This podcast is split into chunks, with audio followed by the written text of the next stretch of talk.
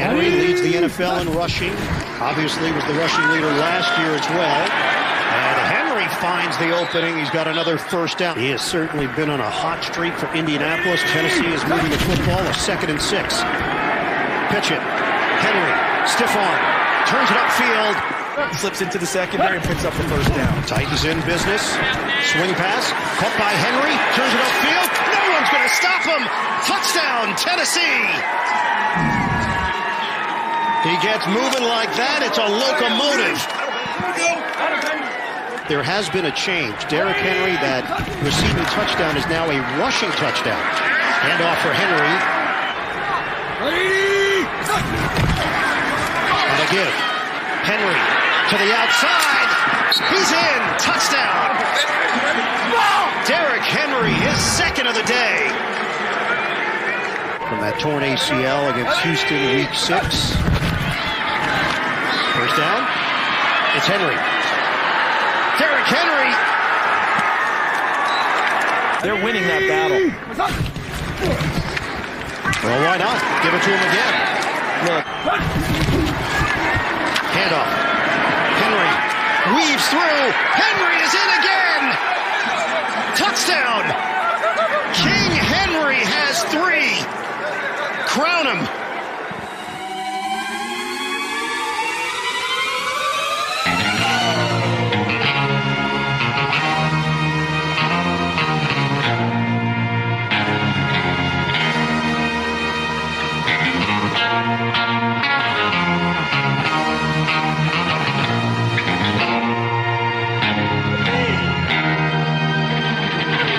Back by no one's demand but our own from our home office here in sunny, scenic, chilly, quarantined Elizabeth Park, Nashville, Tennessee. It is, as always, the award winning 615 Sessions podcast powered by Two Rivers Ford and brought to you, as always, by A to Z Sports and A to Z Sports Nashville.com. Happy Tuesday.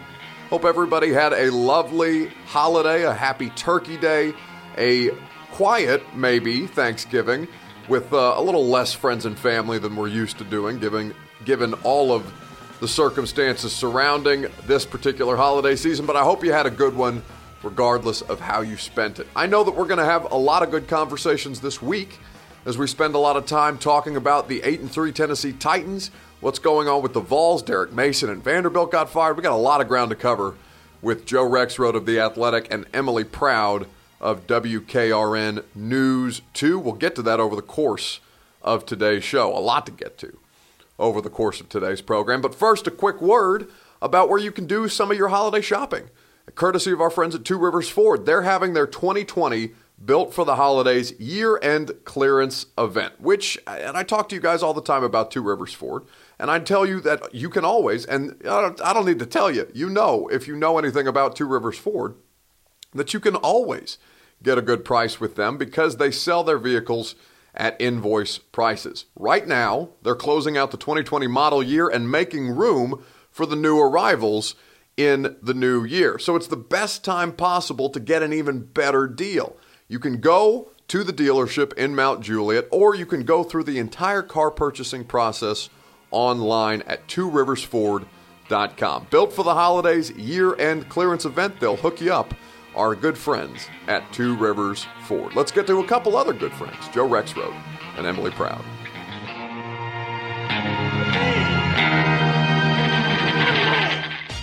Back here, 615 Sessions podcast on the getbeast.com Zoom line. Happy December. We are one month away from this godforsaken year of 2020 being over. We are happy to be celebrating that momentous occasion with our friends Emily Proud of WKRN and Joe Rexrode of The Athletic and Robbie and Rexrode or Rexrode and Robbie on 1025 The Game, wherever it is that you can get the frequency here on the 615 Sessions podcast. Hello, friends. Hello, Buck. Hello. Nice hat. Uh, we you can you can compliment my fashion um, because you clearly know nothing else about what's going on in the world. That you thought Emily's ear AirPods were earrings before we started recording. Mhm. Yeah, that's that's a gaff. Now it's interesting that Emily has never had her ears pierced, and and I I understand She, she had a long explanation. You can say that. You can also explain here in the podcast if you like, Emily. But it makes me think of my 10 year old daughter. We had a huge thing, actually, for a couple years now, about the ears being pierced, and they are pierced. And I thought, Mike, it should be more like 14, but you are now, not that, that I've already lost, I've lost the battle, but I could win the war. And now you are an example for me. Go to my You- daughter that you do not need to have your ears pierced.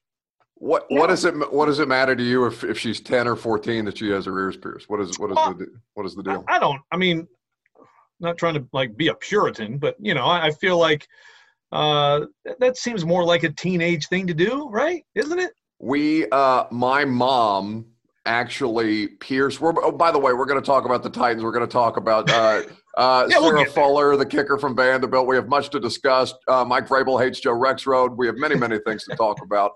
You're on the podcast today, uh, but of course we begin with ear piercings. So my little sister was adopted uh, at about 18 months, and she did not, for the first probably almost three years of her life, have enough hair to discern her as female. So uh, my mom thought that it might suit her better if we got her ears pierced. She was three years old the first time she got her ears pierced, and then uh, and then her hair came in. I think closer to like five or six or something like that. But for those first few years of life, uh, Lily Reising was discerned as female only by her ear piercing. So some people need it, Joe. The full. ra- We've got the full range of examples here. That's yeah. Yeah, this, I- this is the the circle of life right here on the podcast. Emily, you have yet, you have yet to say anything today. I know. And I, I don't want to cause any beef, but uh, when Rexrode turned on Zoom, the first thing he said was, You look different, then didn't explain it. And then thankfully you paused before giving away my age. But right now, Rexrode, we are not off to a to a great start. I'm I'm still concerned. You never specified whether the different was like bad or horrible or okay or you said No, it oh, was because I was wearing earrings, which Yeah. I'm not. So then it, I never really got the explanation, but that's okay. Earrings, you know, I've played sports my whole life, so I was just never able to wear them. I don't mind people that like them, that enjoy them. I just, I don't know, never got around to it. So This can get a lot worse too. I mean, let's be clear here. Oh, one Yeah. thousand percent. You are you. We have. especially haven't when we all get together. I was about to say Rexrode hasn't even made any uh, sexually inappropriate jokes yet. Uh, but he has commented. You you you tip, you're typically the first one to lob the dick joke out there, but it's okay. We got plenty of time. Emily agrees. See, we have. Is we that have, true? Oh, one thousand percent. Emily. Hmm. I made dick jokes last time. Uh, remind me, uh, dude. My, my brain is mush. Remind me of the dick joke. Yeah, let's go ahead and call back the dick jokes. That's the that's a good way to start the podcast off. Don't don't do it. We're having the opposite effect right now, where we're creating something out of nothing. I think you know, it's it's not just. I'm not going to say it, but it's poop too, which seems to be You an see how issue confused I as am? well. So You're you're confused because you're old and you're doddering, uh, and you uh, you you have brain fog. But who does not have brain fog right now? That's a transition. Are the Tennessee Titans as they uh, as they round into form? They've reclaimed their uh, their seat atop the AFC South. They're back in the postseason. Everybody's happy, uh, except for Emily Proud because Joe Rexrode said she looks different on the Zoom today. Uh, and Mike Vrabel apparently, who doesn't, who's worse when they win with us on the Zoom calls afterwards. So I guess uh, neither of you went with us to Indianapolis, um, and neither of you were forced uh, to were subjugated to the terrible press box that Lucas Oil Stadium has. That makes me very nauseous every time I'm up there. But the thing that stood out the most from our vantage point, and to everybody watching at home, I'm sure, is Derrick Henry is the offensive line uh, with a bunch of parts and dudes that should not play as well as they played and absolutely kicked the Colts' ass on Sunday. And so it goes to a larger point, I guess, where we're looking at this time of year, now officially in December. You know that because I'm wearing a Santa hat. Um, and the Derrick Henry season is upon us, but against. I- guess I guess what's a reasonable expectation? Like, do we think that what they did last year with Derrick is sustainable or repeatable in a way that they kind of have a blueprint for the rest of the season and into the playoffs that you can just ride this dude uh, for as long as he's physically able to take you there. Rex, you can start. I mean, look, I, I I think it is their plan. It's the blueprint. It works. It'll probably work pretty well this month. I don't know if it works again in the postseason. Um, and obviously they've had injuries, but I, look, you got to be impressed with how they've been able to deal with some of those, put in different people. And I think in this particular game, I think Derrick Henry's been fantastic all year, whether he's had numbers or not. He's had some games where his defense has not let him have numbers. He would have run for 250 at Cincinnati if the defense didn't screw it up, right? I think he has been unbelievable all year. At some point, it ends, it changes. He slows down, he gets an injury, but the guy is is unbelievable. And I thought, eh, you know, from my vantage point of watching that game on television, that offensive line was awfully dominant. I thought he had more downhill, you know, three yards before any contact runs than he's had in most games this year. Buck. Derrick, when you're in a game like this early on, where it seems like the offense is going to go point for point almost, what what kind of what kind of pressure do you guys feel in those moments, and how did you think the offense responded today?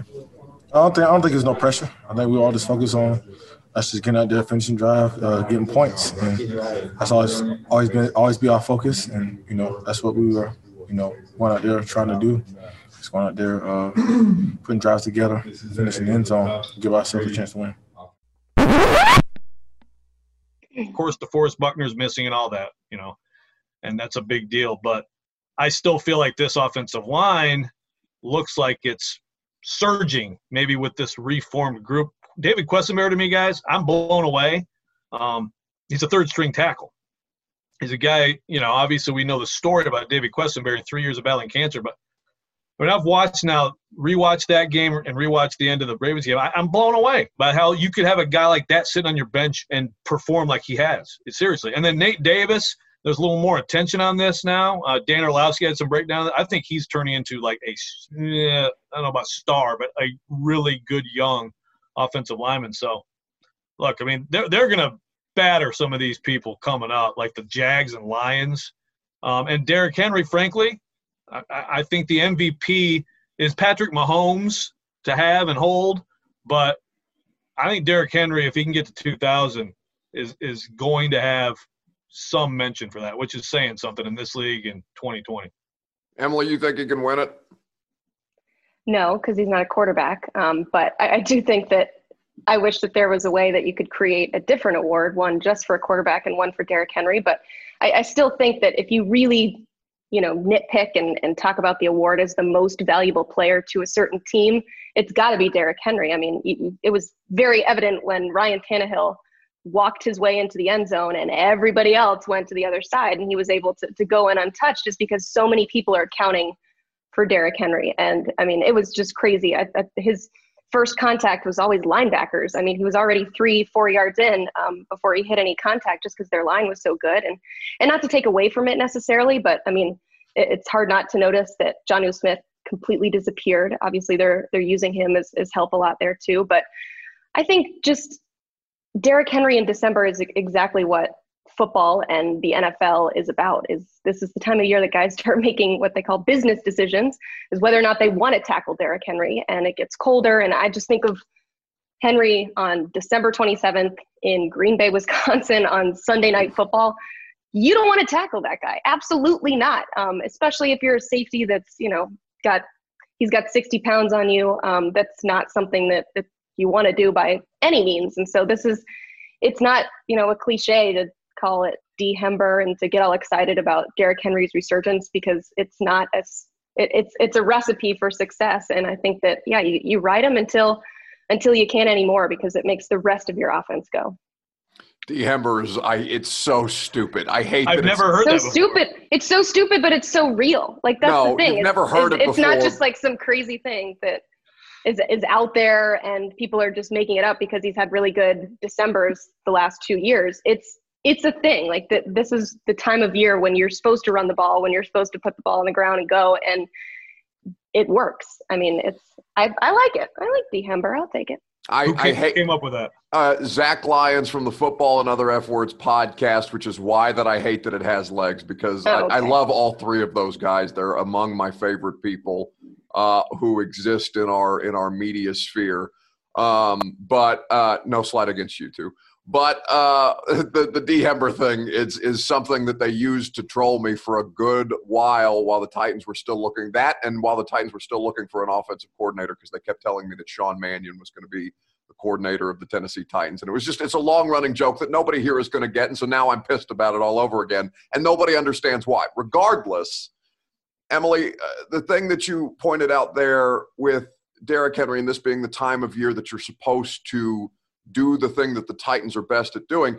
It really is, you know, as cliche as it is, and it, there are this this this whole narrative is wrought with cliches because you talk about next man up. I mean, that was the difference between the Titans and the Colts. To me, is that the depth players for the Titans who have been called into service absolutely kicked the ass of the Colts players who were in the same position. Now, maybe they've had more time to do so, but the the the ability there, or at least the execution there, from a depth on depth perspective, to me, really really stood out. But the thing the thing that I think bodes in their favor is for as big a deal, M, as people are making of the there only being two home games left for the Tennessee Titans this regular season, the thing that they do best, Derrick Henry, it travels. It is among one of the few things that do travel in professional football.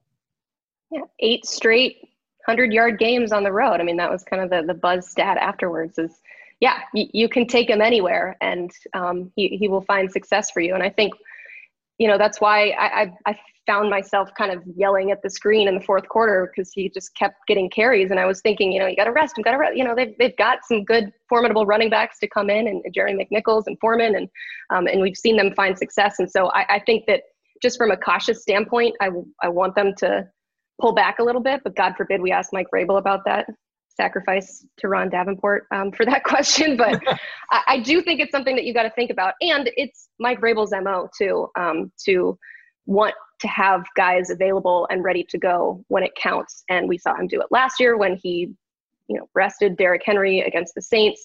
It's something that he's preached is that he wants guys available more than he wants to just kind of throw you out there and, and try to, you know, dig the knife in a little bit, which kind of is, is what it seemed like in the fourth quarter with continuing to bring 22 out there. But I think it's just because we know how important he is to this team and how important he'll be down the stretch. Rexrode, now is your opportunity to tell, uh, to rub it in my face that you were right and I was wrong about paying Derrick Henry. Oh God, that's right. You had that dumbass opinion, didn't you? I see. I, w- I would have forgotten that too. It's because you're yeah. Old. Well, hey, it, it, it's it's a unique situation. I, I, mean, I'm I'm with you in general. I still think it's a rule that works in this league, but you got to look at what you are and who the back in question is. And I, you know, look, I don't know if he's going to be this guy three years from now, but I I feel like he's he's doing okay. He's got some mileage ahead of him, and uh, you know, I just I, think Derrick Henry would have been a pro look, I mean, Derrick Henry got paid, and some people look at look for when guys get paid. You know, does a performance fall off? That's what they said about Chris Johnson here a few years ago. Not surprised at all that he has taken it up a level. If he would have been playing on the tag this year, I think he would have been playing the exact same. But I think it's good for the whole locker room, frankly, that he got paid. And I think that was a little bit underrated on your part, if we're being serious. But these guys wanted him to get paid. You know, these guys genuinely like him genuinely understand how important he is to them. And so I think it's not just a Derrick Henry being happy move, but it's a team morale move, and it's the right move. I mean, the guy is. We'll see how long it goes. Who knows? But we know that there have been. It's more than just the random outlier who does have a longer career and has numbers that, frankly, can put you in Hall of Fame consideration. We're throwing around MVP and Hall of Fame already, talking about Derrick Henry and it's probably a little early, but man, the guy's uh, really good. Yeah, so Emily brought up the, the falling on the sword of uh, Turron Davenport, which calls back to yesterday's as we tape this on a Tuesday. Mike Vrabel's press conference, uh, where somebody clearly pissed in his Cheerios, and he was not happy about it. More than that. When he when he showed up, see now you're the one making shit jokes. Em, how's that taste? Uh, no pun intended there. We can talk uh, about. See, I do remember the dog, your dog. So I do remember that one. Yeah. It all comes full circle. All right. Anyway, Yeah. Okay. uh, Rexrode was the victim of the greatest amount of abuse yesterday, but I knew as soon as Mike Vrabel decided that he was going to give Turron Davenport hell, who I think at, the three of us can agree. Emily is thoroughly likable, but TD, I think, may, she said no. TD may be uh, the most well liked Titans media member from the standpoint of us, from fans, from uh, the people that work for the Tennessee Titans. I feel like nobody really has a problem with Turron. Yes? Oh, yeah. Totally agree. Uh, Maybe a fair, I would say if comparable as far as just like lovable person you can't ever hate would be Eric, who is leaving us now, which is That's a good unfortunate. But. That's two two guys that I, I mean, you just can't can't possibly hate. So you're right. Accurate. Whereas, and yet, Mike whereas Vrabel. Buck, on the other hand, eh, a little different. What'd you say to me? Well, she said two guys you can't hate, and I said whereas Buck, on the other hand, maybe a little different. I'm thoroughly beloved. Move forward, move on. Uh, anyway, Look at his hat. but here's the thing with TD guys is like, not, and TD's also like, like TD loves football. I think more than anyone I've come across. Yeah. And we all love football, and everyone around there loves football. TD loves football, and so I and always he loves football history. Yeah, so like, I mean, I've and that's the thing. Like, Vrabel has at various times snapped at, I'd say just about all of us, right, for here or there for something. I can't remember it ever with TD. I mean, I and maybe I missed it, but you know, I think there's like a, it's just he, he loves, you know, there's like a football talking thing, right, with TD, which is a, I mean, me t- being a t- doing a terrible job of verbalizing myself here. Yeah. But anyway, is, this is good. This is good promotion for your for your radio show that you now have weekdays, Monday through Friday on 102.5 The Game, six to 10 a.m. Rexrode and Robbie, or Robbie and Rexrode, whatever the hell it's called. It's Robbie and Rex, Road, six to ten a.m. Thank you. Yes. Subscribe, Uh, rate, and review wherever it is you get your podcast. Anyway, Mike bit off. Turron, Mike bit off Turron's head yesterday, and then that's where things started to stew. Coach, when you look at guys like Jamal Anderson and, and Larry Johnson, who had pretty excessive workloads and then had a drop off the season after, uh, with, with Derrick and 256 carries at this point, is there any concern or, or do you try to balance how many carries he finishes up with?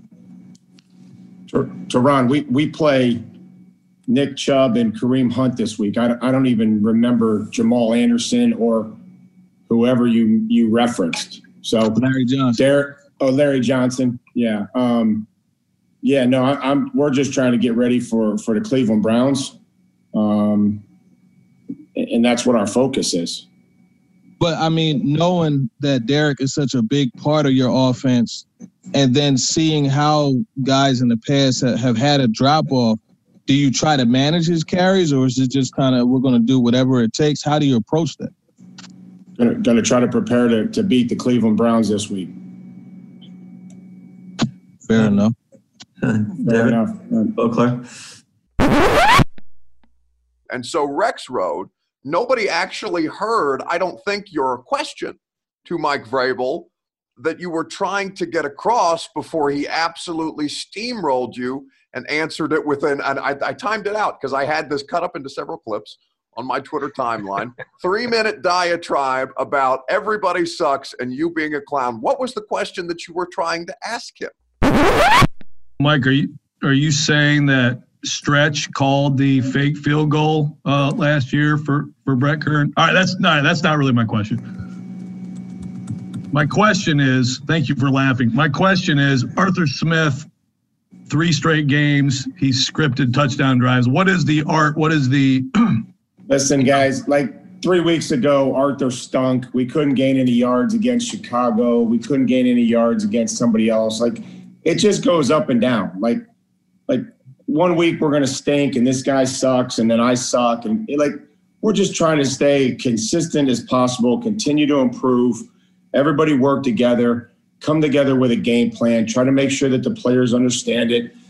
You know, try to make sure that they know what the keys are, show them the keys have some answers if things look a little different during the game. Uh, and that's what I was proud of the guys, everybody with the coaches and, and the players, especially yesterday, is that they they knew the plan, they understood what the keys were, and then when there were adjustments that needed to be made, you know, we were able to make. We played much better on special teams. Those guys were ready for that challenge. Uh, we were able to protect our punter, kicker. We were able to get some you know, some return yards. Um, you know, we covered kicks well. Brett kicked the ball well. Steven made all his kicks. Um, offensively, we handled the movement. Uh, I thought we wore down, which we, you know, we're trying to do running the football and being physical. I thought we were ready for him defensively to being, you know, going fast and, and being, you know, operating with a veteran quarterback that, you know, wants to be on the ball and move pieces around, get them in what they think is the best play. We did that better. Um, we affected the quarterback better uh, than we did um, in, in 17, 18 days ago. So that's really all we're trying to do. And it's not about one person. And, you know, Derrick Henry, there's a lot of, a lot of yards that were made because guys were blocking and, and finishing and, and, and trying to, trying to get him extra yards. And, and you know, quarterback was only hit twice. Um, so that's a testament to the protection and Jeremy when he had to step in there and block on, on third down. Okay, but how but about it's just going to check. You know, what I mean that that that's really what the question is. And so, you know, you you can ask me anything you want to ask me, Joe, but it's just going to depend on the week. You know, it's three weeks ago. You know, it's this guy stinks and this guy's awful. Like we're just going to try to improve and, and keep working. Yeah. Okay. I, I get. I get all that. I was just asking about scripted Yeah, drives. and then how- I answered what I what I felt like I wanted to answer your question to. Okay, well, first of all, let's go back a day because, you know, I so the tight. well, that's the, that's this started the day earlier. The Titans win, and to me, the key moment of that game was fourth down, fourth and four. They're about to punt. They go. Tannehill, second read, hits Davis. They score. It's 35-14. That won the game. That killed the Colts. Okay, and if you mess that up, if you don't get it, or if you kick a field goal, or you know miss a field goal, whatever, you know Philip Rivers can easily get you get them a field goal. They're getting the ball. They can double up. It can be 28-24 really easily. All of a sudden, it's 35-14. That was the aggressive move by Vrabel that to me won the game. So I asked a question about that, and Vrabel's answer was a joke about, well, you know, stretch. I- I'm paraphrasing. Stretch, you know, called in the double reverse. He made a double reverse Brett Kern joke, which is a direct shot at me because I've made that joke for many, many, many times, including on Robbie Rexrode many, many times over the past few months, going back to the ridiculously. And let me just say, I went back to like read the column from the day they played Tampa Bay, and they had the fake field goal, and Brett Kern got eviscerated by Devin White. It- it is just as dumb now. Like Vrabel can win eight straight Super Bowls. It will remain an idiotic call of all time. Okay, so let's let's make sure that's clear. So he obviously has held a grudge for a long time and got that shot in. Great. So I decided, okay, I'll have a little joke. So I started my question with, so are you saying Stretch called the fake field goal? You know, and sometimes I think Vrabel might laugh. Uh, maybe not. I didn't deliver it very well. He just sat there. and so then I said, okay, here's my question. My question was about Arthur Smith and three straight games with scripted opening drives for touchdowns. And that's where he steamrolled me. And by the way, guys, the answer he gave uh, in the middle of insulting and uh, insulting me and, and you know trashing me all that stuff was actually the most detailed football answer he's ever ever given. Am I right? He talked about the entire game plan of the game. Close to it. Uh, it's and that's that's the way he works. I think all three of us can attest to it in some form or fashion, where he will he will fight you on the front end of these responses because it's it's almost like an obligation for football people to begrudgingly answer or begrudgingly give up small details that really don't matter in the larger scheme of things, but because they're football people and they have to protect all the state secrets at any cost, they cannot give you the thing. Except when Mike Vrabel's gotten his joke in or gotten his shot in at one of us, whomever's asked the question, then typically he gives a pretty detailed answer on the back end. It's why I honestly I was text texting some people in the organization yesterday about it that I will take I will take Moody Vrabel 10 day or 10 times out of 10 if it means that we don't get the sedated version of him on the Zoom calls before practice. And the response that I got back was no we like sedated. It's the only break that we get. But real quick, uh, today I was in with uh, Keith Carter and you know Kim Kim Smith uh, wasn't calling on me, and it got all the way to the end. And so finally, I got the last question. I'm like, "Oh, I'm glad you're not like Vrabel trying to shut me down." And Keith Keith laughed. So I just like to say uh, I appreciate you, Keith, and I think Kim did too, but she just muted herself. So I was on a I was lucky enough to be on a Zoom call with Joe later that day with Candice Storey Lee, and she liked the jokes a lot better. Enough to where Alan George, the SID, had to actually mute the chat because she was getting so distracted, Rexrode talking about how much weight he has gained over the Thanksgiving holiday. So if anybody was worried that, that maybe you were upset and, and you were at home, you know, thinking about, oh my gosh, this head coach that I cover doesn't like me, he he was fine. No, the bad jokes never was- stop. It's it's No. it's such an indictment of you that you choose the only professional time that we have on a day-to-day basis in these Zooms in the limited Rona access that we get to workshop your comedy routine. And it's Come not on. just in Oh, but it's in the bull. Vandy thing too. That is bullshit, Buck. That is bullshit. We love the chat. That is so much fun. Come on. You don't like the chat?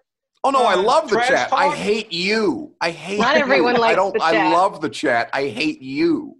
You come on, man. Not That- everyone that- likes the Vrabel chat, likes though. it I too. mean, Not Yeah, not but you've got some serious journalists in there that are just very, you know, that they want to John Glennon ask the questions and John Glennon cannot can be considered a serious journalist at this point. When every question he starts, uh, every question he asks starts with um, and then a lip smack that just resonates throughout every every speaker, every microphone, every recording device across radio frequencies in Nashville, Tennessee. Just the that he starts every question with that makes me it makes me cringe every time. Johnny hates the chat. By the way, who do we think Mike hates the most?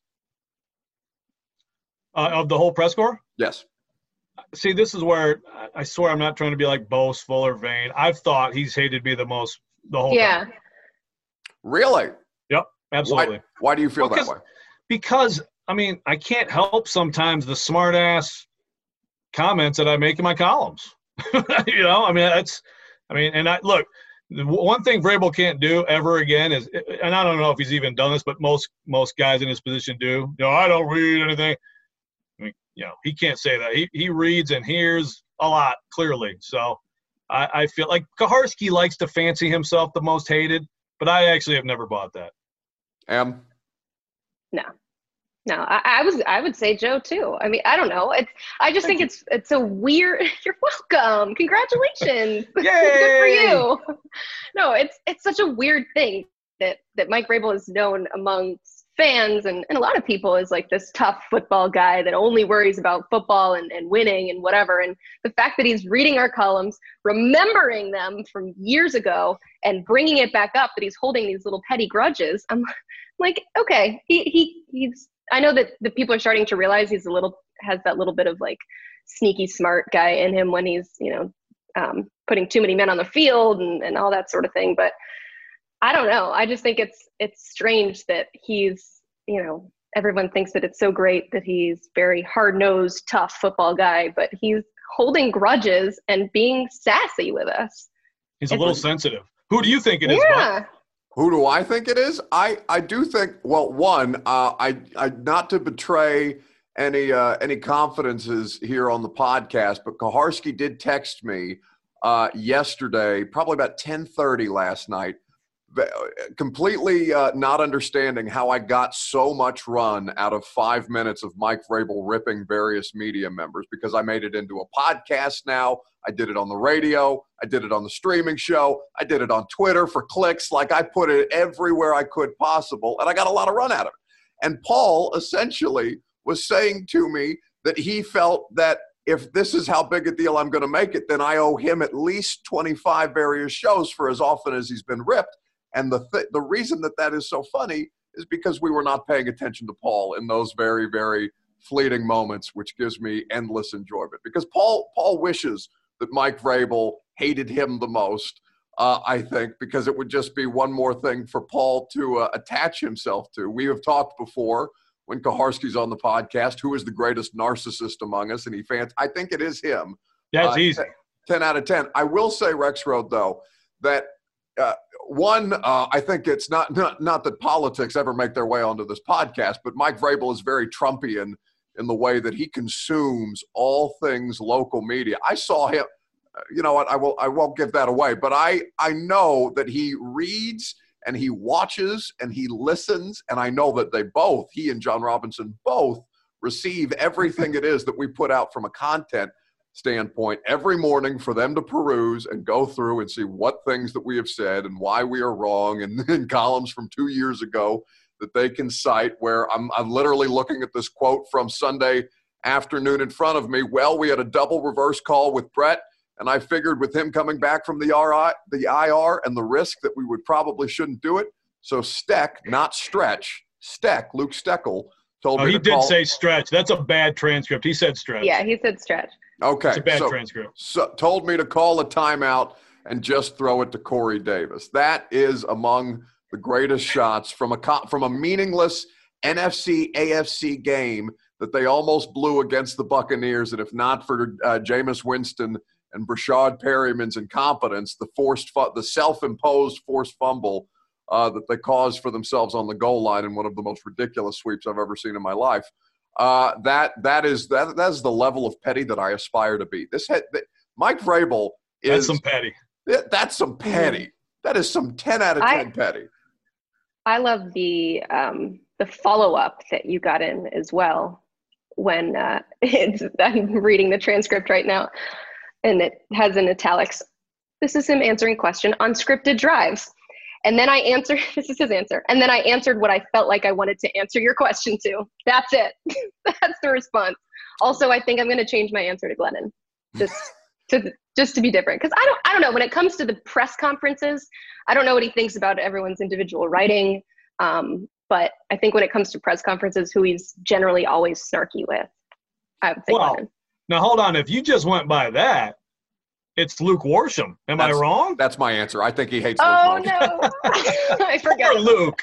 I Come think, on. I think he Come on, hates Luke. Vrabel. I Picking really on a college kid. no no He no. But the, answers his questions though. and the college kid Well. picks on Vrabel. Like if yes, any, he does. if anybody is undeterred by Mike Vrabel, and listen, there are times in my life I am not I am not too uh, too big of a man to admit that I have been intimidated by Mike Vrabel uh, at various points in my life. I think that's a totally reasonable thing for somebody to say.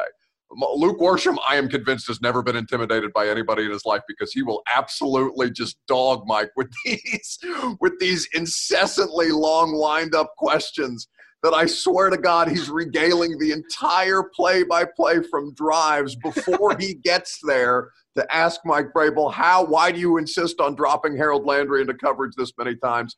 Then Mike looks at him like he's this little pissant and says, well, how many times we drop, uh, or drop Landry into coverage, Luke? And then on and on it goes. And Luke will go right back at him. It's Yeah. among my favorite things out of our day to day interactions.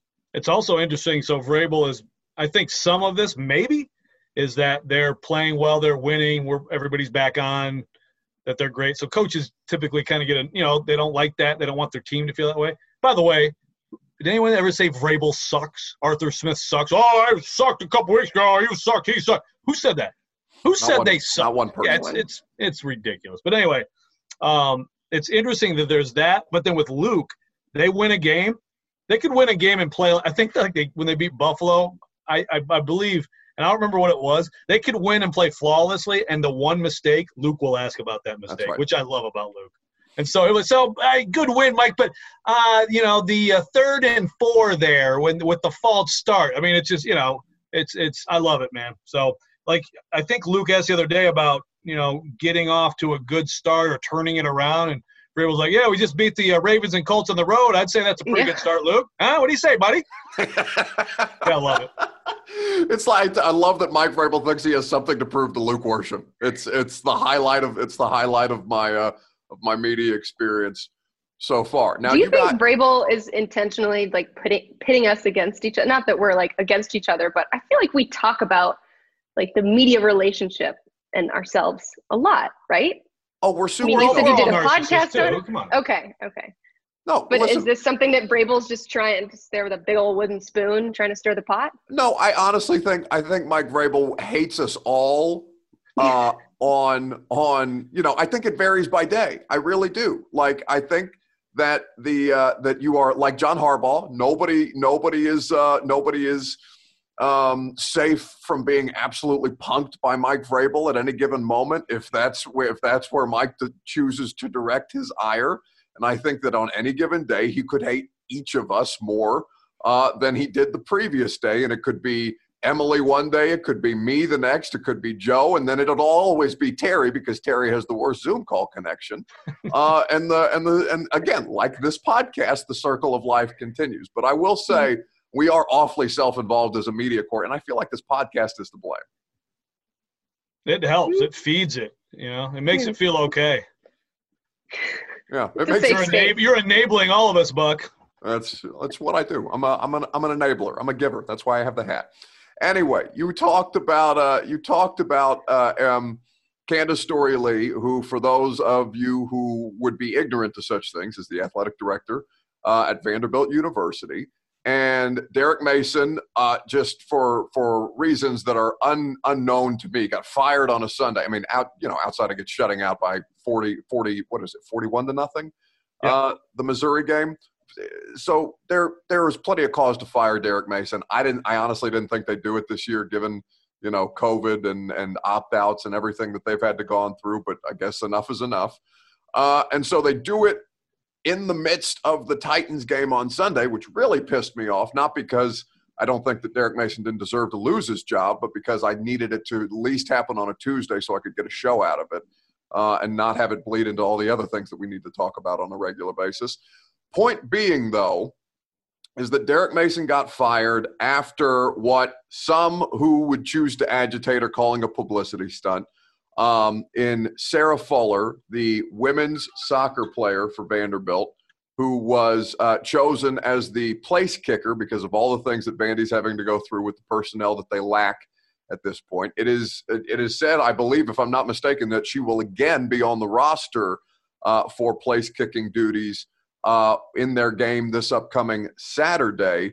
I guess from because you both are are much more. Even though I am technically a Vandy employee, I don't think this season, but you know every other season I have been.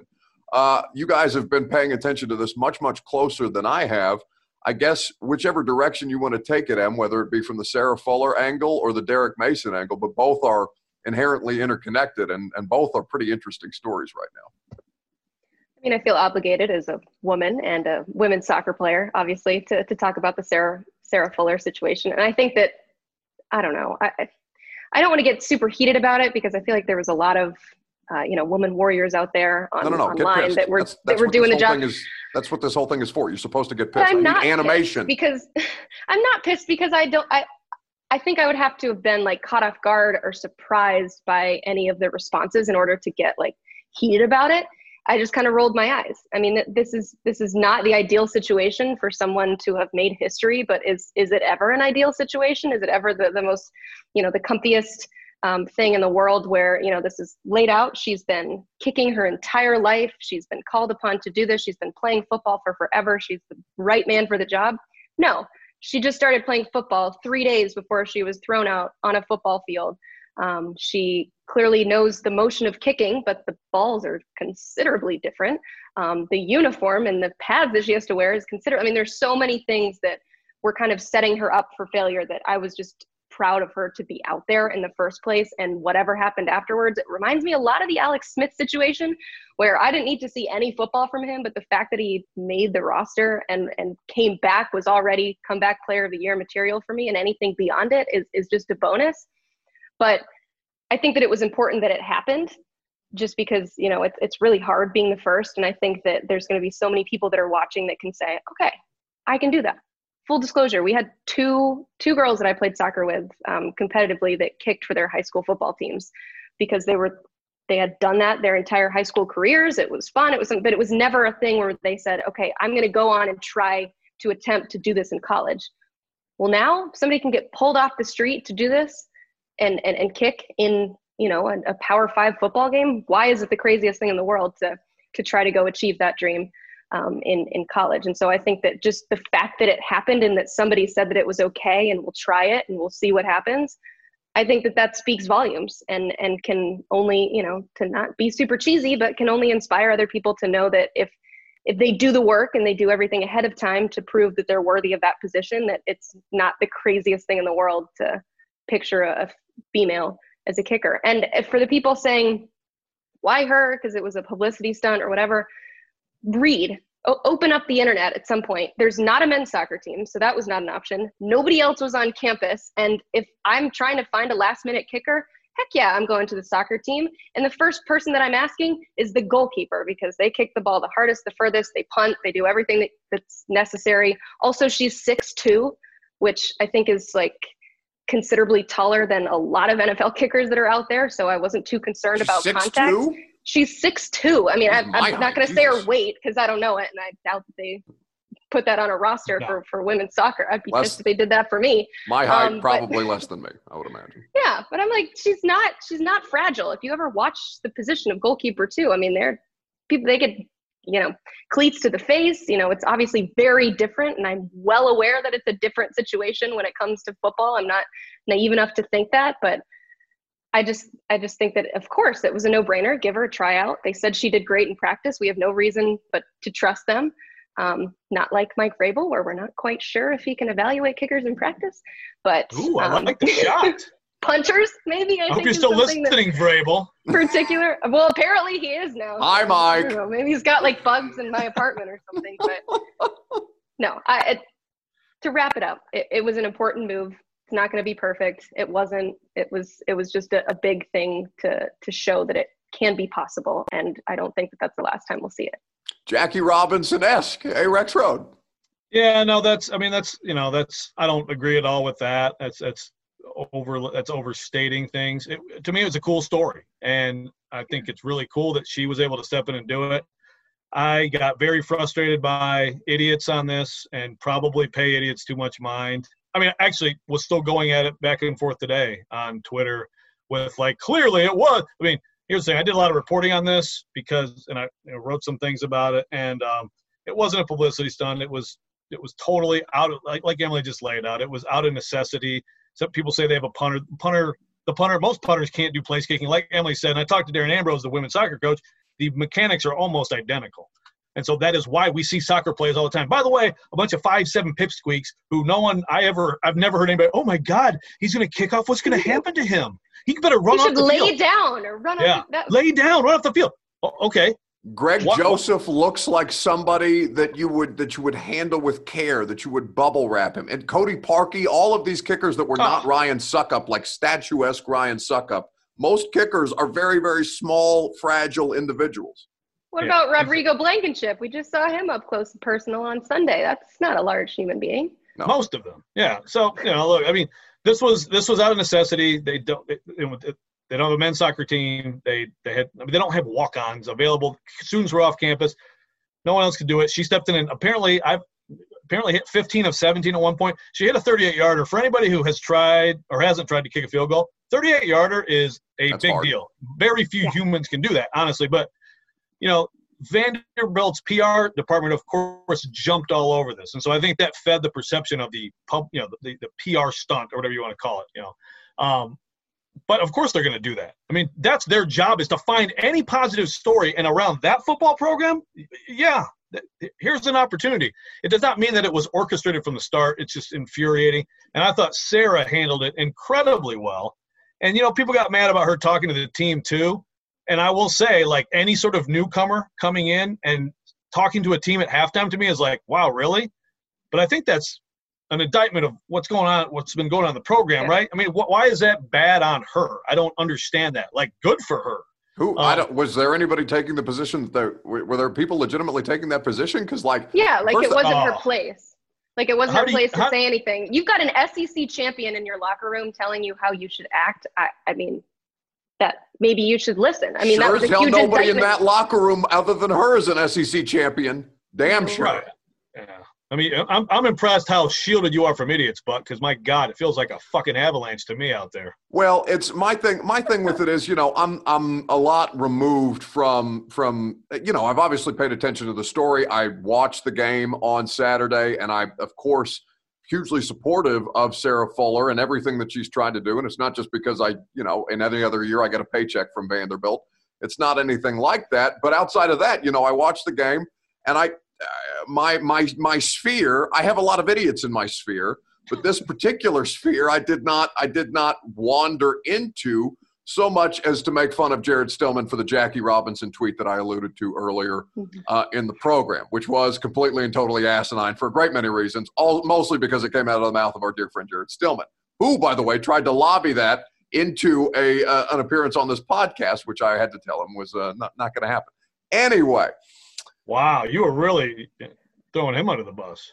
yeah, but I love him, and he knows that. And he tried to, and he's, he's trying to give me shit about Matt Patricia as the next Titans defensive coordinator publicly, like he's going to win some kind of argument with me. So of course I'm going to take him out on the podcast. This is how these things work, Joe. Anyway, uh, so outside of outside of consuming it and loving it as a story and appreciating the historical significance of it, you know, there wasn't really a lot of engagement from me on Twitter about it other than to see people like you feuding on the internet with the people who were pushing back on it. Mhm. and and all of the things i saw i can't remember the uh, the female journalist that posted a picture that she put up. I think it was either on her handle or sarah fuller's, fuller's handle of the picture of her in the vanderbilt uniform and then the comments as a side by side and all of the awful wretched things that were being said in the comment section about it which is just so typical of the fe- and not not that I know the typical female experience in sports. Emily could of course speak to it much better than me, but we all know the grime and the disgustingness that happens, especially on the internet, as it relates to women in sports. And so that all of that, I just kind of said, you know, I mean, uh, people like Joe are going to fight this battle. People like Emily are going to fight this battle. If I need to get involved, I am absolutely down for the cause. I am here for the smoke. And everybody who thinks that way is just an idiot as far as I'm concerned. But I, di- you know, I didn't, I didn't get into it as much on Twitter as I might normally in any other situation. There's still time. The toxic uh, man boys who can't handle a woman in their cherished football have they've had quite a few days here. Uh, Yeah. yeah. And I, I do want to say, I know that I know that we're always, you know, ragging on you, Joe, but I, I genuinely do appreciate the the fight that you're giving and, and the fact that you, you know, are are so spirited about it. Just because, you know, anytime it comes from someone like me, I, I try to tiptoe around it because it's it sounds like some crazy feminist rant if I if I go off on people for not respecting women. I mean, you have to kind of toe the line between, um, you know, standing up for her but then also being like she can you know fight her own battles and and that it's not it's not coming from the best situation if it's just well of course you're cel- you're celebrating her you're female you played soccer like of course you're going to support her it has nothing to do with it um, but it is kind of just the situation that that we get as women in sports and and some of the difficulties that, that go with that and you know i'm not going to get too i- in the weeds of it but essentially perfection is something that is a, a, a quality that they look for above just being in the position and and and getting there. And I think that that's the thing that we need to separate is that she didn't have to be perfect and she wasn't and it's it's really unfair to ask that of her but the fact that she was in that position um, in the first place and was asked and and for the most part earned it based on necessity and that she was the most qualified for the job on campus at the time i think it's okay to recognize that as, as just being awesome and being an awesome story and not worry as much about exactly what it looked like. And that's kind of you know what we face in, in this career too is you feel like if you are a woman working in sports that you don't have a, a long leash to to screw up because you're already just lucky enough to to be in this position that you've also got to be perfect and and not you know take take a wrong misstep or anything or else it's just well it's because she's a woman and it immediately goes back to that. Um, and so i think that that's kind of what she faced and the reason that i wasn't all that frustrated about it because it's you know part It's of life. typical experience And at this point. exactly. And i and well, I and the fact, and I don't mean to I was like, interrupt you, but like,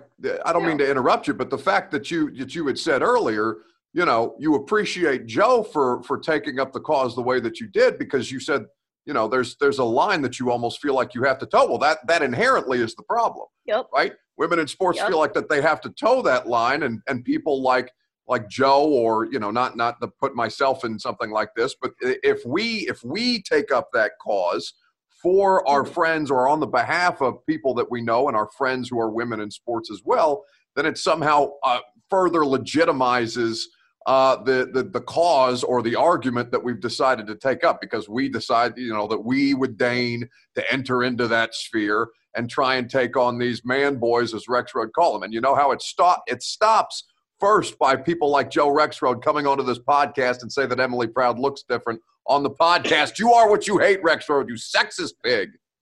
oh God! Whoa, Uh, that I- took I- a turn. Yeah, geez, I didn't, I didn't think you'd throw that one at me. Uh, hey, I appreciate what you said, Emily. And you know, it, I, I've been in the, I'm old, been in here. I mean, I, it's dozens of amazing friends and colleagues who are women in this business, and and I think Twitter, just like a lot of things, magnifies some things, some realities. But like, I could sit there and tweet whatever. And for example, like my coworker Nicole Auerbach, she could tweet something about COVID or whatever, and like the response is the the vitriol difference there. It's incredible. It really is. Um, and it's just enough already. But that's that's also the problem with that forum and others is like you're never going to get rid of it all. Sometimes it's like, do you? Is it better to ignore? Like like that's what sucks to hear Emily say. Like you know, I have to. I, mean, I hate that. I hate that you have to think that way. Like, oh, maybe I should not fight this one because you know what I mean. Like, it sucks. Like, it shouldn't have to be like that, but that's reality. And so, I I've struggled too, just in general, with like, do you pay mind to this stuff and give it more? Really, in a way, give it more juice by fighting against it, or is it better sometimes? I don't know. I'm I'm I'm not smart enough to figure that out. But sometimes, you know, it gets too emotional to do anything else. Well, the fact that you're thinking about that is definitely the, the first step. And I, I'm not out here to say that it's impossible and this is such a tough world to be a woman in by any means. There's a ton of advantages as well. I feel like we're pretty. No, no, I'm I'm the least depressed person. I'm I'm okay. Um, but no, I just think that it's important that there is discussion and that there's people that are willing to to stand up for you that that don't look like you and don't understand your circumstances and they want you to gen like genuinely learn. And I think that that's the the most important thing, of course. And so that's why I do appreciate both of you guys that you're actually like taking a step back and and you know more from people that just want to analyze the kick and say, well, if she's in this position, then she must be amazing and perfect. But to take a step back and realize, okay, the whole situation wasn't amazing and perfect. So I think just the fact that she was like, yep, let's do it, which is something that Derek Mason commended her for as well after the game, is that she could have very easily said no. And that's a tough situation to be in. To be the first of anything is difficult. Um, and I had a I had a great conversation with the founder of Play Like a Girl, which is the organization that um, she shouted out on her helmet. And the coolest thing that she said to me was something that they preach to their women that they mentor this year is that this year is going to be the last year of firsts. This is this is what's going to happen. We have a female going into the White House, um, which is pretty exciting next year. I know we're not supposed to talk about politics, but I can get excited about women. Um, I and then we it. saw the first. I know. Then we saw the first female kicker in, in a Power Five game, and so I, I truly hope that we're at this point where we get to continue to shout out um, trailblazers and people busted through the glass ceiling. So You know Thank you, what? You, know what? Oh, I'm sorry, Emily. And you know what's cool too is Sarah, basically with this whole thing, is like like she's like Vrabel after the Super Bowl, just like double middles and hey, you know, I did it, I had fun. Whatever you guys want to talk about, talk about it. yeah, she's awesome. Well, uh, I don't know if Rexrode's awesome. M's pretty awesome, but we appreciate your uh, we appreciate both of their time uh, here on a regular basis here on the podcast. You can hear Robbie and Rexrode 6 to 10 a.m. on ESPN 1025 The Game. You can subscribe, rate, review to the Robbie and Rexrode podcast, wherever it is that you get your podcast. You can read Joe Rexrode on theathletic.com, where I am a proud subscriber. Mike Vrabel is a proud subscriber. Emily Proud is a proud subscriber. Uh, and uh, and he has a very very good column on the situation at Vanderbilt and everything that has gone down with Sarah Fuller that I invite you to read. You can watch Emily Proud, by the way, because most of you will not read because you know sometimes sometimes reading is hard. You can watch Emily Proud on TV, and she will tell you all the things that you need to know about all things local sports and the uh, and the continued fight for equality for women in sports on WKRN and occasionally shots at Mike Vrabel for being Captain Obvious on what's the name of the Saturday program that I was watching?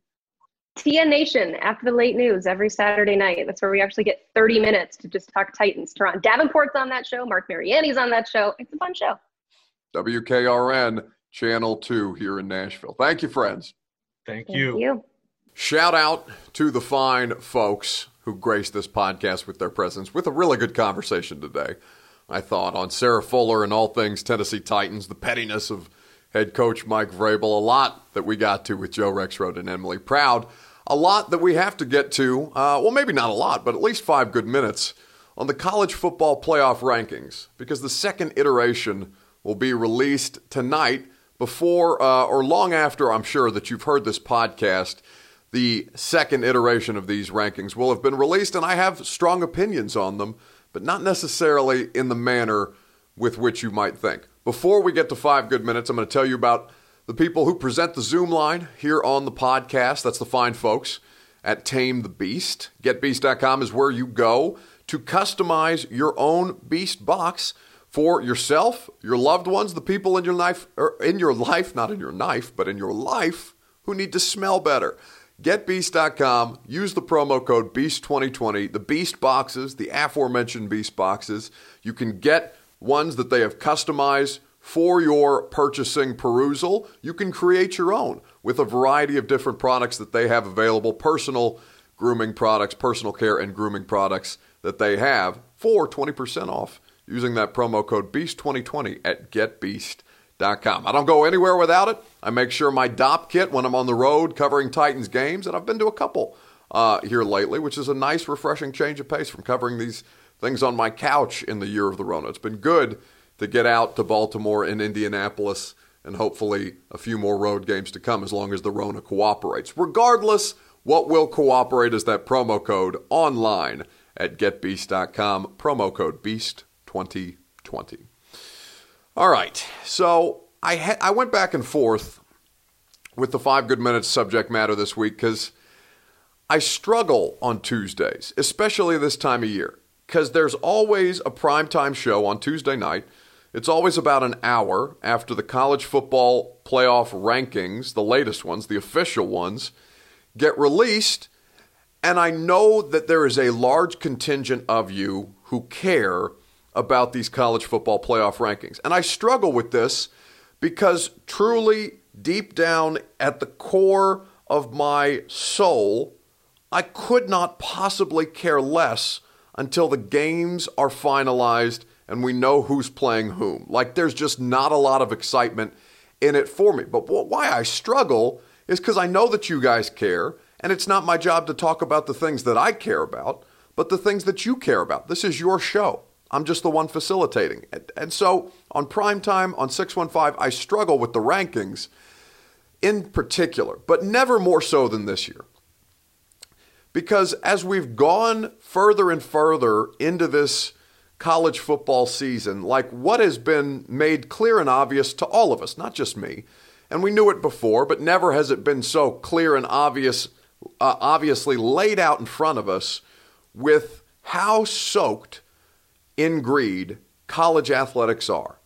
I, I, I don't know how much more bare it can be laid for you for people to realize and maybe you don't care that's that's okay like there's there's a part of me for as as as unjust as I find the structure, the business model of college sports, yeah, I still watch Indiana basketball. I just watch them get their ass kicked by Texas, and it makes me makes me very angry. But it's the it's the one thing that still gets me to feel that fandom aspect of it, and it's college sports and it's unpaid labor, and I know it's wrong, but I watch it anyway because I love Indiana basketball. You guys feel that way about Tennessee, or maybe you're Alabama, or maybe you like Kentucky, whatever the case may be. But this year, where you don't know who's playing from week to week because they're playing in the middle of the global pandemic because of nothing other than greed. Not for the fans, not for the not for the college students, and I have heard the argument time and time again that they're safer on these campuses than they would be at the variety of different places across the country that some of them come from. I think that's a fair argument to be made.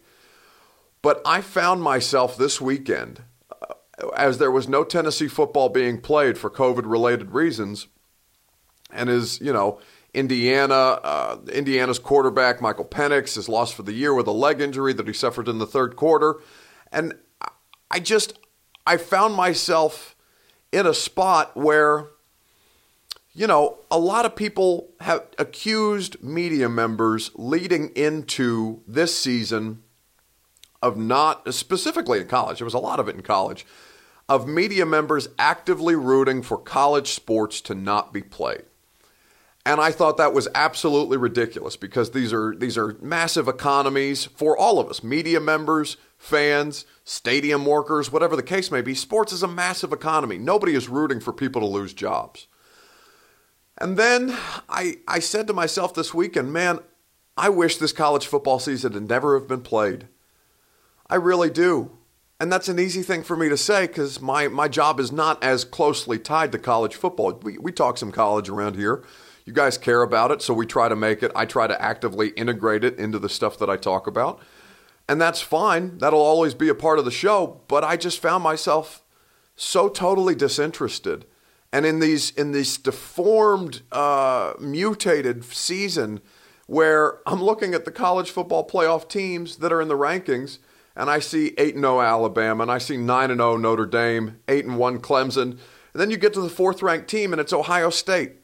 Ohio State has played four games. Ohio State has played four games because the Big Ten got talked out of football, got peer pressured back into football, and now is probably regretting their decision to play football in the first place because these games continue to get canceled. People, players, coaches, staffers continue to get sick. And it's just, especially this time of year when we see the cases spiking the way that they are. And I know you guys are so tired of COVID talk. I promise. I promise you, I am too. But I just could not give less of a damn about college football this season, and I really wish it never would have happened. And maybe that gives people fuel for uh, those that would say that there are media members actively rooting against sports from happening. I don't think that's true. I don't think that's what's happening to me here. But I find myself just so, I don't think it could go any worse than it is now. And the NFL's starting to get some of this too where you, I mean, the NFL is bending over backwards to make sure that Lamar Jackson and the Baltimore Ravens can play the Pittsburgh Steelers because they know there's money to be made on that game. It's not about player safety. It's not about player wellness. It's not about any of this stuff. It's just about the money, and that's what that that that greed that's just so blatant and obvious to us. Never more so than this year. That just totally soaks everything that we're doing in sports right now it's really taken a lot of shine off of things that I might otherwise enjoy. And I hate that. And I hate that. Uh, I hate, I, I hate, you know, and maybe if you don't feel that way, maybe this is a hugely, you know, maybe you think I'm, I'm f- fear porn trafficking, or maybe you think that I'm uh, one of these people, like, like I mentioned, that was rooting against sports to happen. I don't, I don't know. If you've been around here long enough, I feel like you know that's not true. But at this point, the college football playoff rankings, the second iteration of it's going to be announced tonight, and I just I, am trying to figure out a way to get myself to care. And the only reason to care is because I care about the people involved. That this COVID, uh, this this disease continues to run roughshod over university campuses, especially after the holidays. And you know, the ball just keeps on rolling. The money just keeps on going in, and the television contracts need to be satisfied. So here we are uh, the holiday season, the giving season, except it's the giving season of the Rona from one college football program to another. Five good minutes here on the 615 sessions that turned into a little bit longer, but you know, I had a little bit more to say today. I don't know. I, I, I really do struggle with it. Anyway, I don't want to spend any more time on it because we haven't we've done a good show. There's been uplifting moments, there's been depressing moments, there's been funny moments. Shout out Mike Vrabel for hating us here on the 615 Sessions podcast. What you will not hate uh, coming up on Thursday is Dianna Russini, ESPN's one of ESPN's great NFL reporters. She has been covering a lot of Titans football this season. She was in Indianapolis with us on Sunday. She will join me, and she's also been a part of these Mike Vrabel Zooms, so I'm sure she has opinions on it. She'll be on the pod on Thursday. We'll also have our buddy Matthew Barker from Two Rivers Ford to talk about the Drive the Music initiative. A lot of good conversations on the horizon as we ramp up between two, this matchup between two very, very good AFC teams, the Tennessee Titans and the Cleveland Browns, here in Nashville on Sunday. So subscribe, rate, review wherever it is that you get your podcast. Remember that you can slide in my DMs on Instagram at Buck Reising, R E I S I N G. That's how you spell my last name. Slide in my DMs. A couple of you have already left questions for this week's Music City mailbag. We'll do that on the Thursday podcast, as is our tradition. It is also our tradition to tell you that in the meantime, before the Thursday pod, I need you to stay safe, I need you to stay clean, and I need you to stay hot, Nashville. This has been the award winning 615 Sessions podcast, powered by Two Rivers Ford and brought to you as always by A to Z Sports and A to Z Sports Nashville.com.